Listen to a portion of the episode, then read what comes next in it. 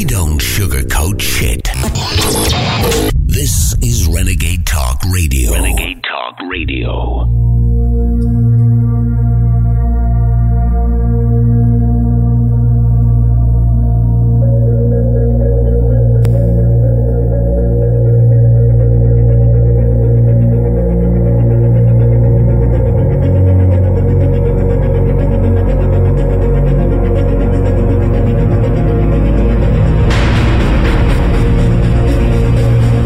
Talk Radio.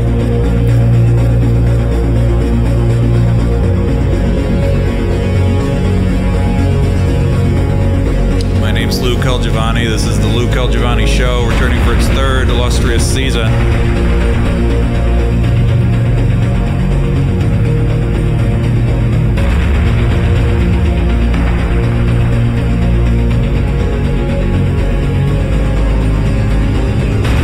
Been on the air for a while for reasons that I will not admit, although I might have had something to do with assaulting an intern. It may not have. A very interesting program for Renegade Nation today. Donald Trump literally just won the Republican nomination.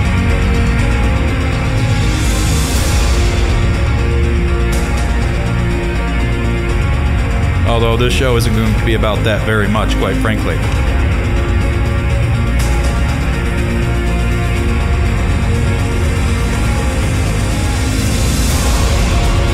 And we'll get into all of that in just a minute.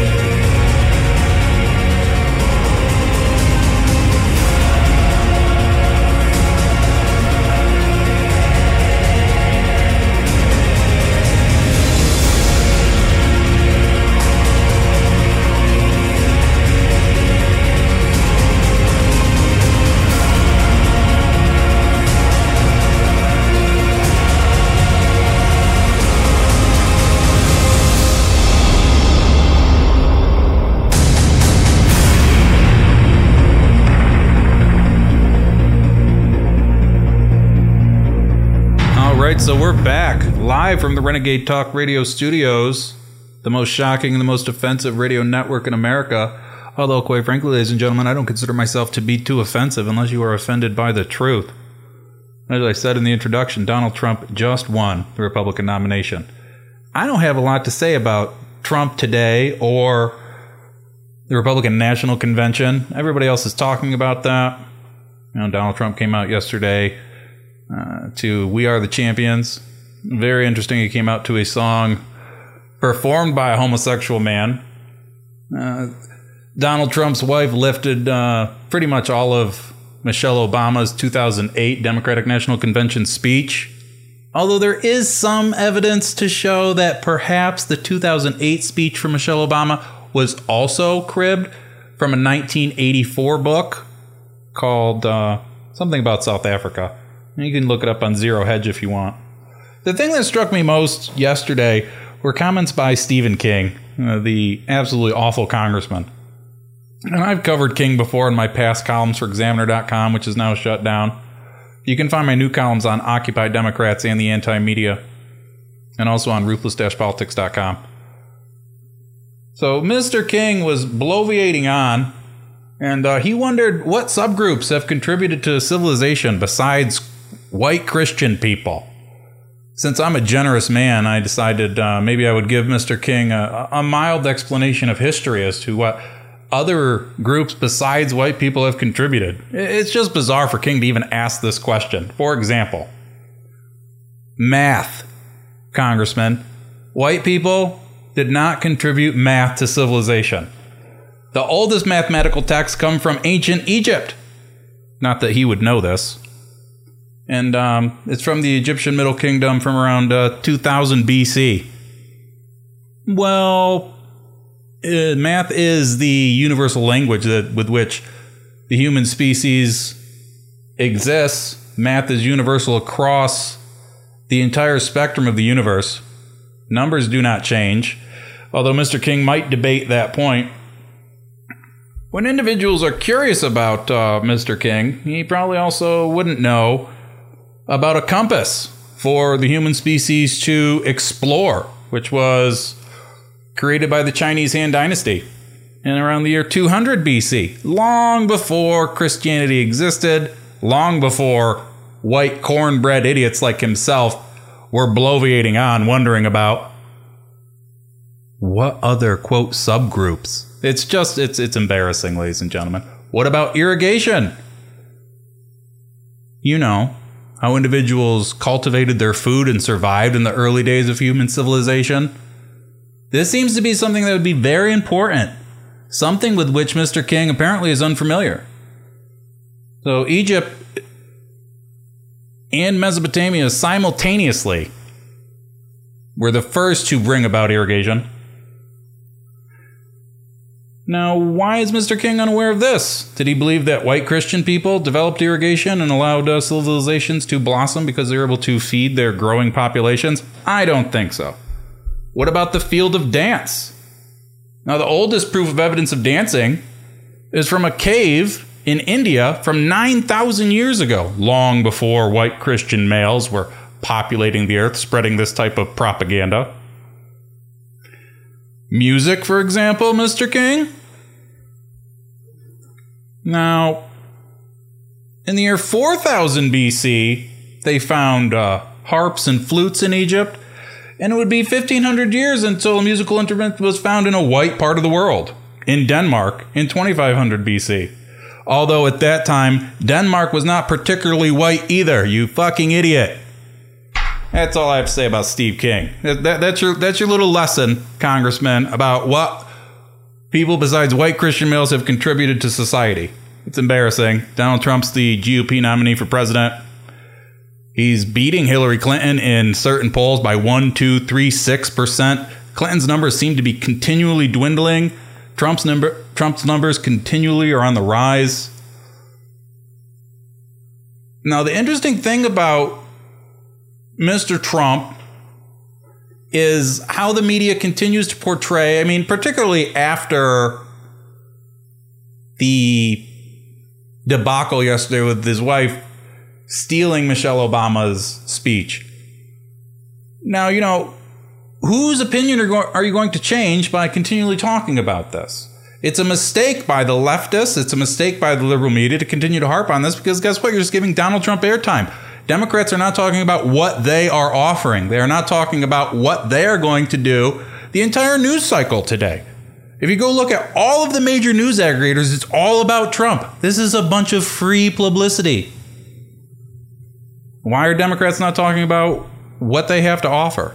Why are Democrats giving this free information, this free airplay to Mister Trump over and over again? It's as if they just have not learned their lesson. They haven't been wrapped on the wrist enough times with a ruler to understand that perhaps they should talk about themselves and stop talking about Donald Trump. Stop giving him free airplay.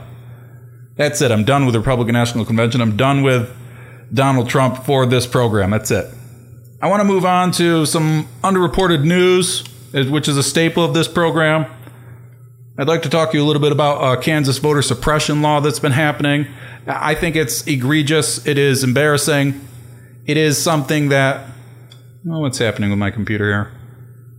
You know, when I came back to Renegade Talk Radio, they told me that we were going to have better equipment. I do have a nicer studio now, I will admit. It is a nicer studio. Although it does kind of reek of sex in here, I'm not sure. But it's a nicer studio. Um, but the computers aren't so great. However, we do have a stock bar with literally at least one hundred fifty different liquor bottles. So you know that we have our... We have our priorities straight here at Renegade Talk Radio. Now, on to the Kansas voter suppression law. Now, recently, today, the American Civil Liberties Union filed suit against Kansas election officials who are seeking to throw out thousands of votes in state and local races from people who registered at motor, who registered at motor, motor vehicle offices. Very bizarre, ladies and gentlemen. Now, this lawsuit comes a week after the State Rules and Regulation Board approved a rule that counts only votes cast in federal races by new Kansas voters who registered at state motor vehicle offices, but didn't comply with the archaic two thousand thirteen state law requiring them to provide citizenship papers. Now that is a distinct difference, which I hope Renegade Nation will pay attention to.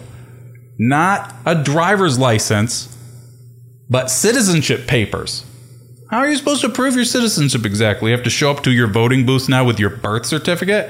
In Kansas, this is true. Now, the individual who produced this debacle is Secretary of State Kris Kobach. Kobach is somebody with which Renegade Nation should pay attention to because he is on the rise. He is helping to craft G O P policy across the nation. Kobach will seek higher office and could potentially run for president in the next eight to twelve years. So just remember you heard that here first. I'll be waiting to be proved correct on that. But the rules which Mister Kobach uh, offered, uh, they would remain in effect until November eighth. Now, the rule applies to new Kansas voters who registered at state motor vehicle offices but don't comply with two thousand thirteen state law requiring them to provide citizen papers. Now, this affects fifty thousand voters. And the A C L C, the A C L U lawsuit seeks to restore full voting rights to those fifty thousand uh, potential voters, plus three hundred eighty-three Kansas residents who used a federal form to register. Oddly, Mister Kobach's office said it was reviewing the complaint and would issue a statement later. Hopefully they'll issue a statement before November. Now, what you have to understand, Renegade Nation, is this rule was passed in near secret and twisted Kansas law to accomplish their goals. Typically, a rule change like this will require months or years to be implemented, but Kansas law says the state agency, quote, sees quick action as necessary to preserve the public peace, health, safety, or welfare. What gibberish. What does that mean exactly? Quick action is necessary to preserve public peace. Now, you have to consider when we're talking about voter fraud in America, there are over one hundred twenty million votes that were cast in the two thousand twelve election. How many instances of voter fraud were there out of those one hundred twenty million votes? Do you know? What do you think is like a million? Five million cases of voter fraud out of one hundred twenty million? Because it seems like a serious problem for a Secretary of State of a large state to be offering this. Actually, the number is thirty-eight. It's not even close to anything. thirty-eight cases. In the majority of the cases, the individuals were voting Republican. They weren't even voting Democrat. Now, the the real the real meat between the bread here, you know, the Kansas Proof of Citizenship law has been at the center of multiple lawsuits, one which included U S District Judge Julie Robinson in early May, when she ruled that under federal law, people who register at these motor vehicle offices are indeed eligible to cast ballots in federal races, regardless of whether or not they met the state's proof of citizenship requirement. But of course, the Republican Party and its various vessels have championed the proof of citizen citizenship requirement as a way to prevent voting by non-citizens. Now, why this is important, of course, is in Kansas, in, coming up in November, all the seats of the state legislature are up for grabs. Every single seat. Where fifty thousand votes in a local election very well could make a difference in the election. We're talking about county clerks. We're talking about state Congress, state Senate. These are races that are often determined by five, ten, twenty votes. And fifty thousand people may be ineligible. And just as an aside for individuals who say, well, non-citizens should not be allowed to vote. These are the same individuals who are working. These are individuals who are paying taxes but have no way to recover their tax money. Billions of dollars are spent, excuse me, billions of dollars are taken from individuals who do not have citizenship in the United States with which these individuals have no way to recover their money. Do you believe that that's a tax placed upon their heads? I don't think so. And I would hope that you would consider the ramifications of a law like this were allowed to become to fruition. That's it for me right now. I'll be back after a quick break. Thank you very much. Fellas, are you looking to spice things up in the bedroom? Been fantasizing about surprising your lover with an adventurous new toy or adult movie? Well, here's an offer you won't be able to resist. Go to adam and eve dot com, and for a limited time only, you'll get fifty percent off just about any item. But that's not all. Oh, no. When you select your one item at fifty percent off, you'll also receive three free adult D V Ds for a little inspiration, plus a free extra gift so sensual, We can't mention it on the radio. And to top it all off, we'll even throw in free shipping on your entire order. And no, we're not teasing. So check out adam and eve dot com today for this special offer. Get fifty percent off one item when you type babe sixty-nine for the offer code upon checkout. When you do, you'll get three free D V Ds, a free extra gift, and free shipping. Just use offer code babe sixty-nine at adam and eve dot com. We don't sugarcoat shit. This is Renegade Talk Radio. Renegade Talk Radio.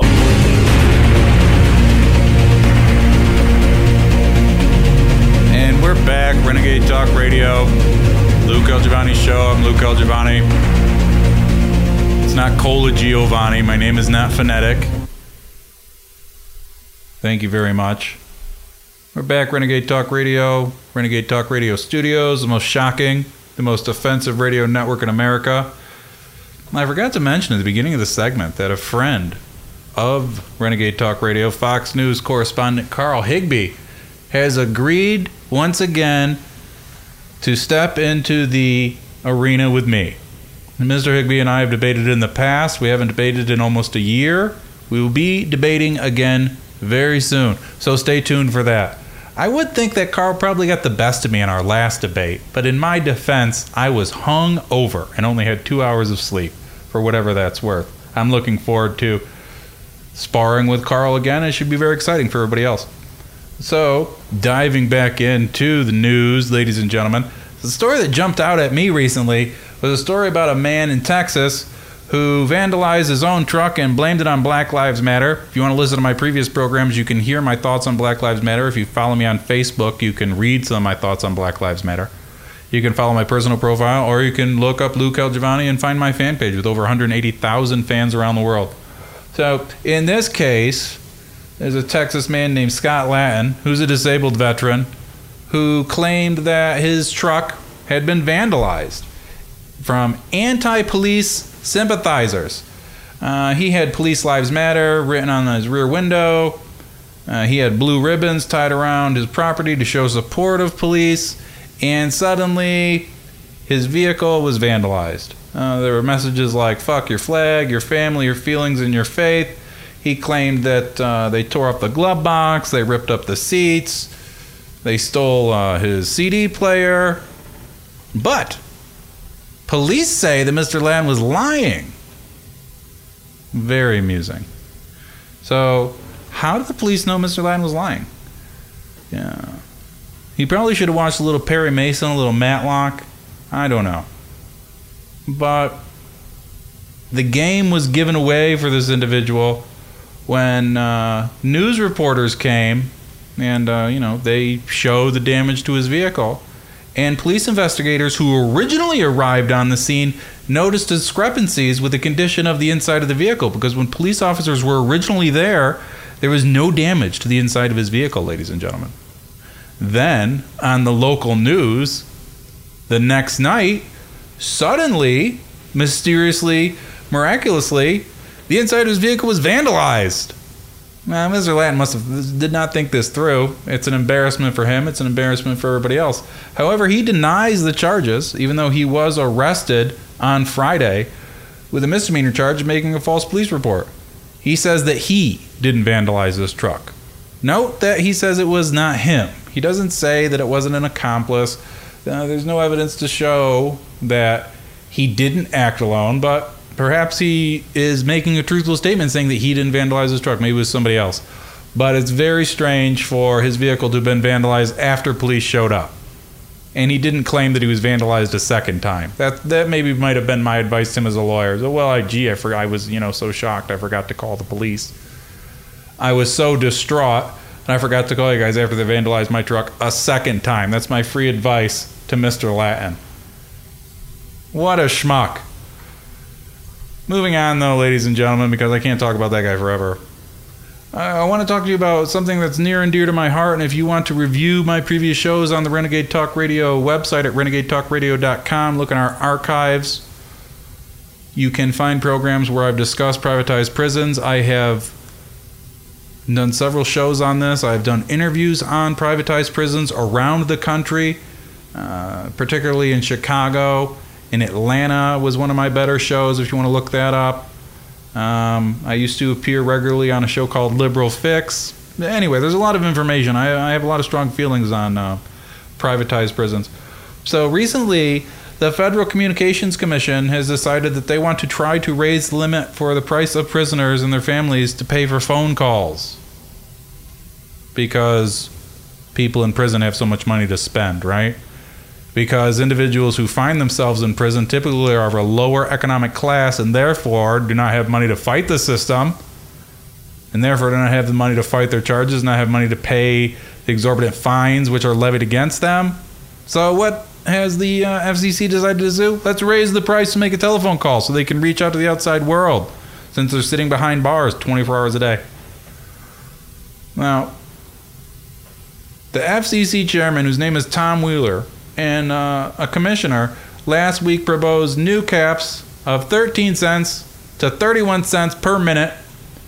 And the only reason that they would up the ante, why else would you do this unless you're trying to satisfy privatized prison owners and phone companies? Now, before I get any further into this, let me just state that it is absolutely bizarre that privatized prisons exist in America.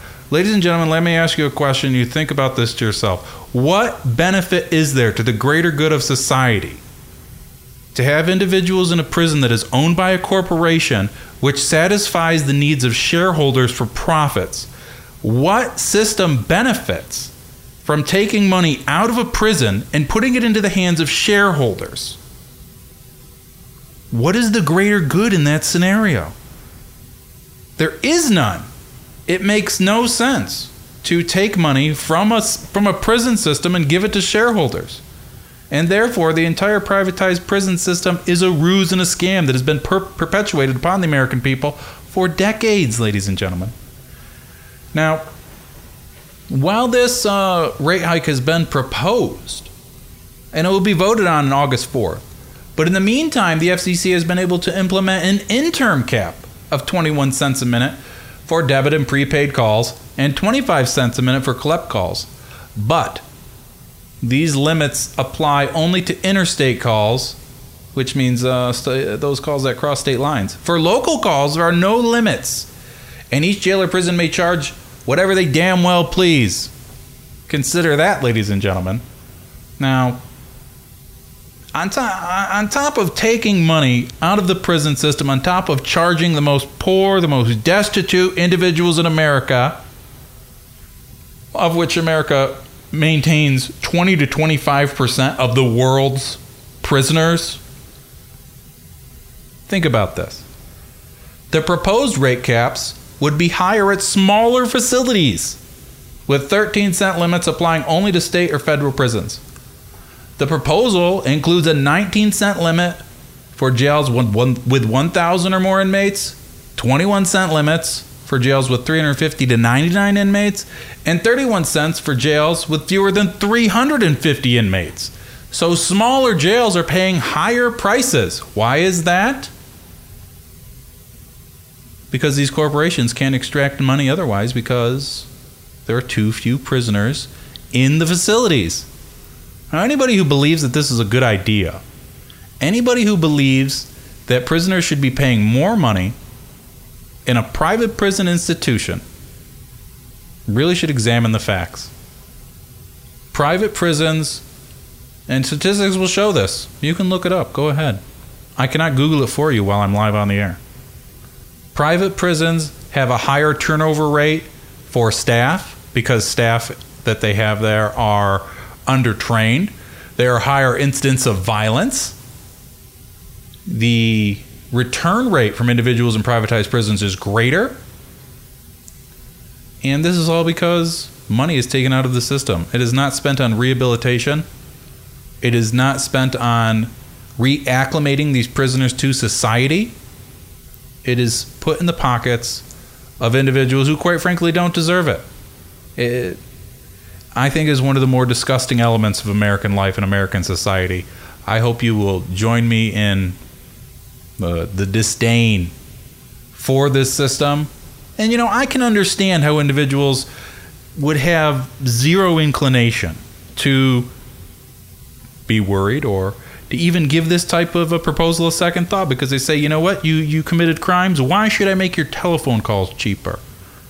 Why should I make it? Why should I make sure that guards and facilities are more equipped to deal with you? Which I would think that would be the benefit of the guards who have not committed any crimes. You'd want to keep those individuals safe. Most individuals want to hear nothing on this subject, and they would like life in prison to be as miserable as possible for those who have been convicted of committing crimes in American society. And in some respects, I can understand that viewpoint. But, ladies and gentlemen, we have uniformity of law in our country. Everybody should be treated the same. Everybody should be treated fairly.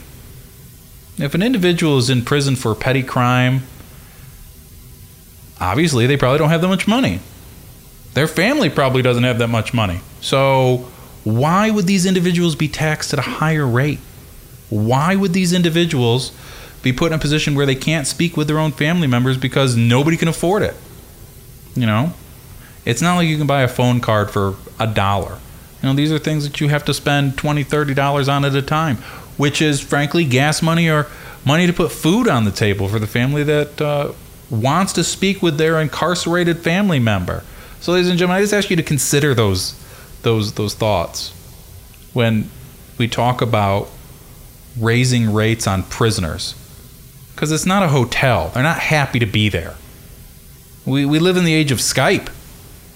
You can literally talk to anybody for free if you want to, but phone companies and private prisons have to get their profits. I think it's embarrassing, ladies and gentlemen. And when I come back in just a couple of minutes, I'm going to have a brand new segment for all of you to listen to. It's going to become a staple of my program. I hope you will all enjoy it. And uh, if you don't enjoy it, well, I'm going to keep doing it anyway. So, be right back. Luke Elgiovanni Show, Renegade Talk Radio. Be right back. Thank you. We don't sugarcoat shit. This is Renegade Talk Radio. Renegade Talk Radio.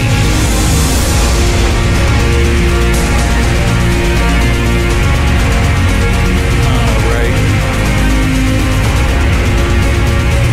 Ladies and gentlemen, we're back for the third and final installment of my return to Renegade Talk Radio for the third season. Now, ladies and gentlemen, this is a the, the segment we're going to get into may offend individuals, but I assure you it is entirely factual. If you have a problem with the information that I present to you because you think it's not true, I think you'll find it difficult to locate spelling errors in any of my work, let alone factual inaccuracies. But I want to talk to you now about defensive gun use, which is what I'm going to close my program with from now on. I'm going to be talking about stories that are underreported in the media, certainly underreported by the leftist media, of which I am a member.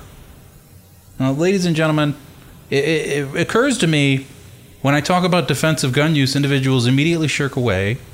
They do not want me to point out to you that guns can be used in a responsible manner, or guns can be used to save lives. Well, on social media, I've had people question me, why do you continually talk about this? I talk about it because it's important, because I do not believe in disingenuous arguments. Now, for example, there was a case on July fifteenth of a female realtor in Arkansas who was preparing to show a house in Jonesboro, where when she walked into the house when it should have been empty, she found three men inside the home. There should have been nobody inside. Can you imagine? What if your mother was a realtor? What if your sister? What if anybody you know who's a female was a realtor walks into a house that should be empty, being prepared to show so she can make some money, and there's three men in there? Would you prefer that your female counterparts, your wife, your mother, your sister, your grandmother, your aunt, somebody who you know, to be accosted by three men? It's it's it's bizarre. So the realtor, whose name has not been released, and that's the thing about these stories, the the victim's name is typically not released by police, and why should it be? Why should this woman's name be dragged through the mud in the media because she defended herself with a weapon?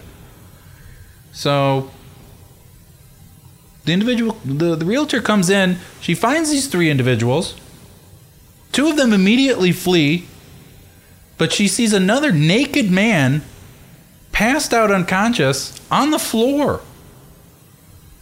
So she calls police, and the two suspects who fled, fled into another bedroom. The realtor announces, I have a weapon. I will shoot you if you come out of that room. They didn't come out of the room. What would have happened if she didn't have a weapon? What would have happened, ladies and gentlemen? Let your mind run wild about what would have happened. So the police arrive. The naked man, who was, by the way, his name was Corey Van Dyke, who's thirty-eight years old. When they wake Van Dyke up, he starts immediately making threats. He told police he was going to put a bullet into the back of one of the officers' heads. Van Dyke told police that he had a twenty-two, uh, a twenty-two caliber rifle with iron sights that he was going to put between their eyes. Now, when police went to collect the two men that were still in the bedroom, for whatever reason, the, the police decided not to surround the house. The men communicated with the police. They did not exit the bedroom.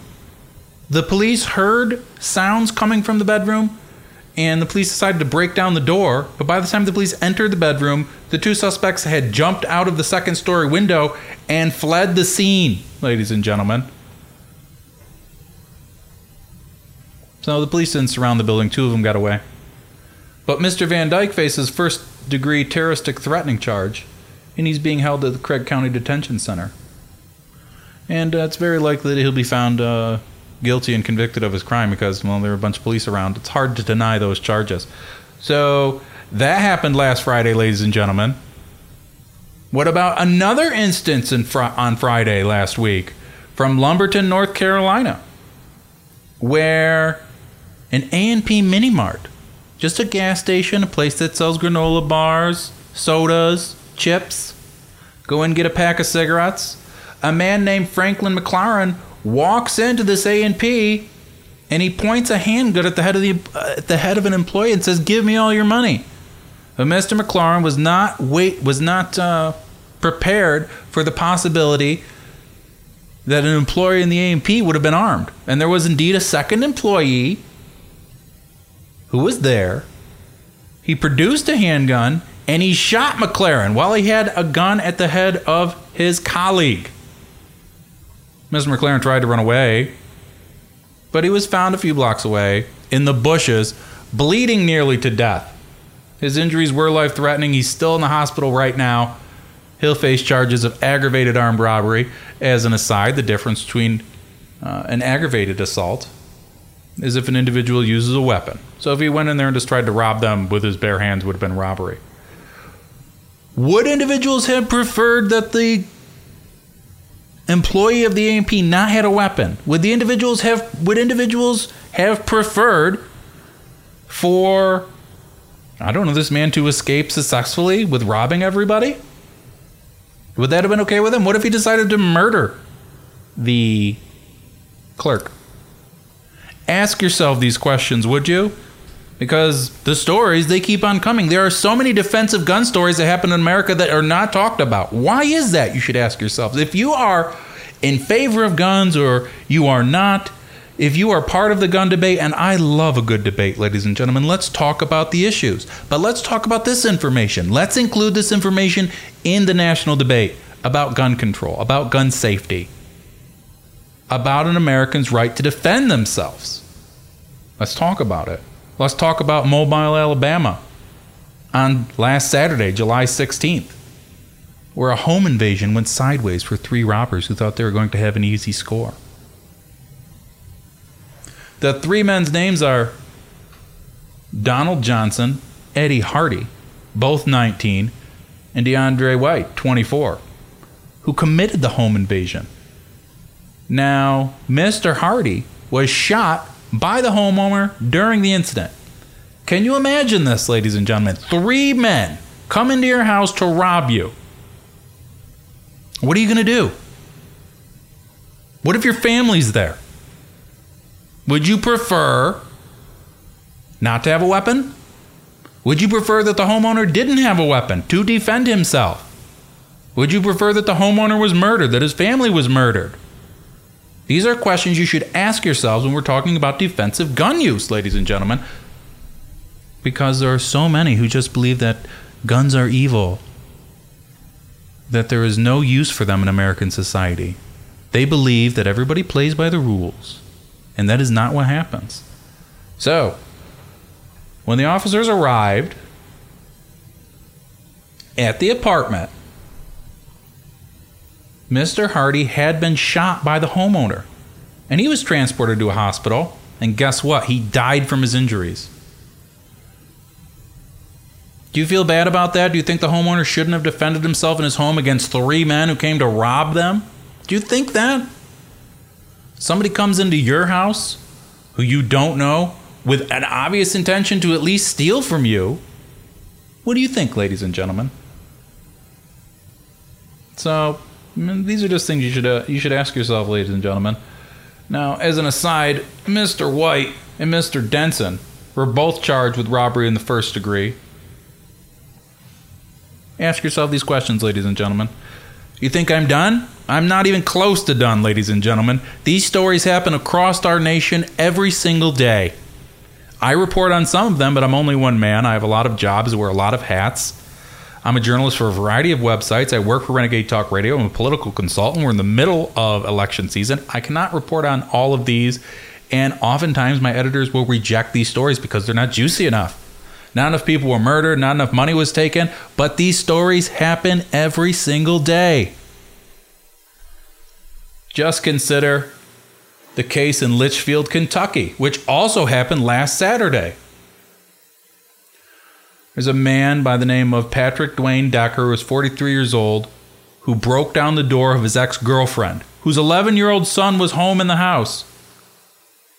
Now, the official report says that Decker came to her residence and began banging on the windows and doors and eventually kicked in the door and entered the home, and the girlfriend, whose name has not been released, nor should it be, fired several shots at him. Now, Mister Decker immediately fled, and he tried to run to his parents' house, who apparently lived right next door to his ex-girlfriend. If the ex-girlfriend didn't have a gun, what would have happened to her? What would have happened to her son?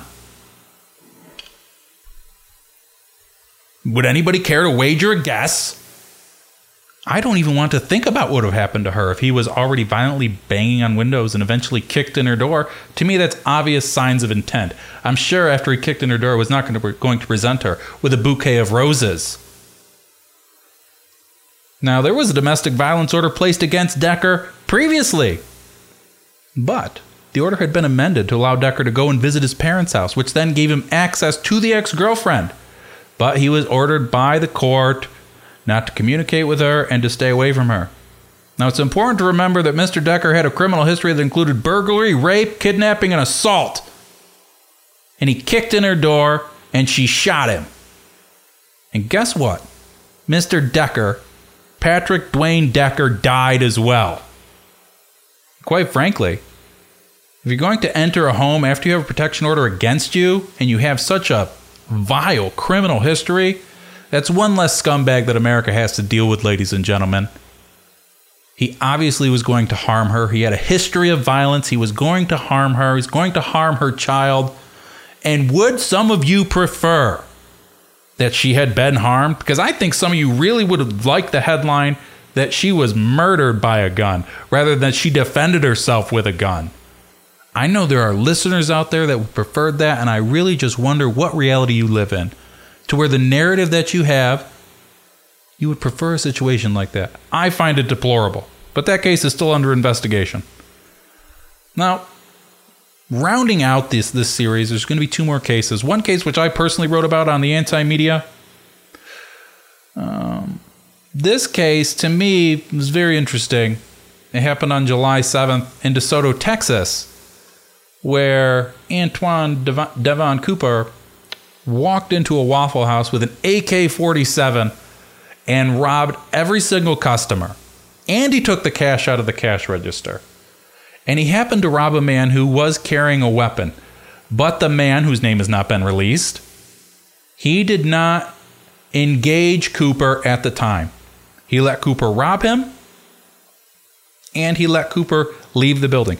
Now, the man claims that he said his wife was on the way to the Waffle House, and he feared for his wife's safety, because what happens if his wife shows up in the parking lot and she meets Cooper? What's going to happen then? So the man, after Cooper exits the building, gets up, follows... The man gets up and follows Cooper out of the Waffle House and gets his attention in some manner. The man then says Cooper turns around and raises A K forty-seven, and therefore he had no choice but to open fire, and he shot Cooper several times. Nobody else was injured, by the way, and no charges were filed against the man who shot him. And Mister Cooper's facing up to ninety-nine years in prison for aggravated attempted robbery. Although I'm not sure why he was charged with attempted robbery, because he robbed everybody in that place. So I think that charge will be amended later on. But he's on life support now as well. But something one should ask themselves about this case as it relates to Texas law. Mister Cooper was fleeing the area. He didn't shoot anybody. He did not discharge his weapon. But under Texas law, an individual is under no um, requirement to flee from the threat of violence. In Texas, if somebody's threatening you with violence, you don't have to run away. You can immediately defend yourself. But was Mister Cooper threatening the customer anymore? Was he? Because the Cooper was leaving the Waffle House. He wasn't staying in the Waffle House. The robbery was over. So the man wasn't necessarily retreating, was he? He was pursuing Cooper, which is a violation of Texas law. Now, an uh, an aspect of Texas law that's even more curious is Section nine point three one point two that says you may not provoke the person against whom the force was used. So did Mister C- so did the customer provoke Cooper by following him into the parking lot and then yelling at him. Now, since it's Texas, likely nothing's going to happen, okay? But is the law being applied fairly in Texas? That's something you might want to ask yourselves, ladies and gentlemen. Now, for the final gun, defensive gun use story that I want to present to you in the program, rounding it out. Um, this story involves a man named Jeffrey Lovell, who's forty-two years old, and he's been charged with murder. But he was the homeowner, ladies and gentlemen. So, and this is in Massachusetts. Basically what happened in this case, there were three teenagers who were drinking in the afternoon, Saturday afternoon, getting drunk. Hey, underage drinking, I don't condone it. But they're drinking in the afternoon. They're drunk, wandering around the neighborhood, going to another friend's house, and they stumble upon Lovell's property. Now, one of the teens, whose name has not been released, began knocking on Lovell's door. Lovell tried communicating with the young man, but then the, the drunken teen allegedly broke a pane of glass in Lovell's door, and Lovell opened fire on the teen, striking him in the abdomen. The teen was then taken to the hospital after Lovell called the police, but uh, tragically the teen died. So Mister Lovell was charged with murder.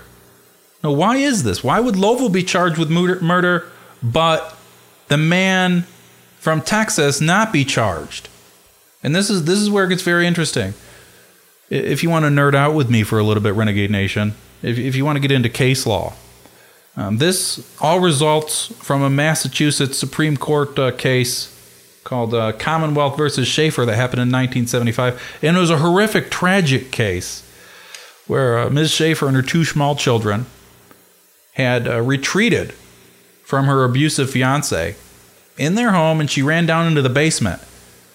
And uh, there had been multiple reports filed against her uh, fiancé in the past where he had beat her, and uh, Schaefer claims that she was threatened by her fiancé, who was standing at the top of the stairs, that said if she didn't come upstairs that he'll come down there and kill her and her children. So when uh, When the fiance came downstairs, Schaefer had a twenty-two uh, caliber pistol, and she opened fire and she shot and uh, she killed him. But she was then indicted for murder. But then she was tried on manslaughter and she was convicted. How is that possible? You might ask yourself. And it has to do with Massachusetts castle doctrine, which is different than Texas castle doctrine. As I stated earlier, Texas law says that one does not have a requirement to retreat from a threat of violence. But in Massachusetts, one does have a requirement to retreat from a threat of violence. But retreating applies only to space within the four walls of your home. She did not retreat from her home, ladies and gentlemen. She retreated to the basement. So therefore, she was guilty of manslaughter. She should have ran out her door, apparently. She shouldn't have run down into the basement. And that's why Mister Levin is also being charged with murder. He's being charged with murder because he did not attempt to retreat from his home. The teenager didn't enter his home. Had the teenager actually broken down the door and Levin shot him, Levin wouldn't be charged with murder. But even then, Levin didn't try and leave. He would have had to have physically, the teenager would have had to have physically broken down the door and then stopped Levin from leaving. And he wouldn't have been charged with murder. So it's kind of a mixed bag with defensive gun use stories.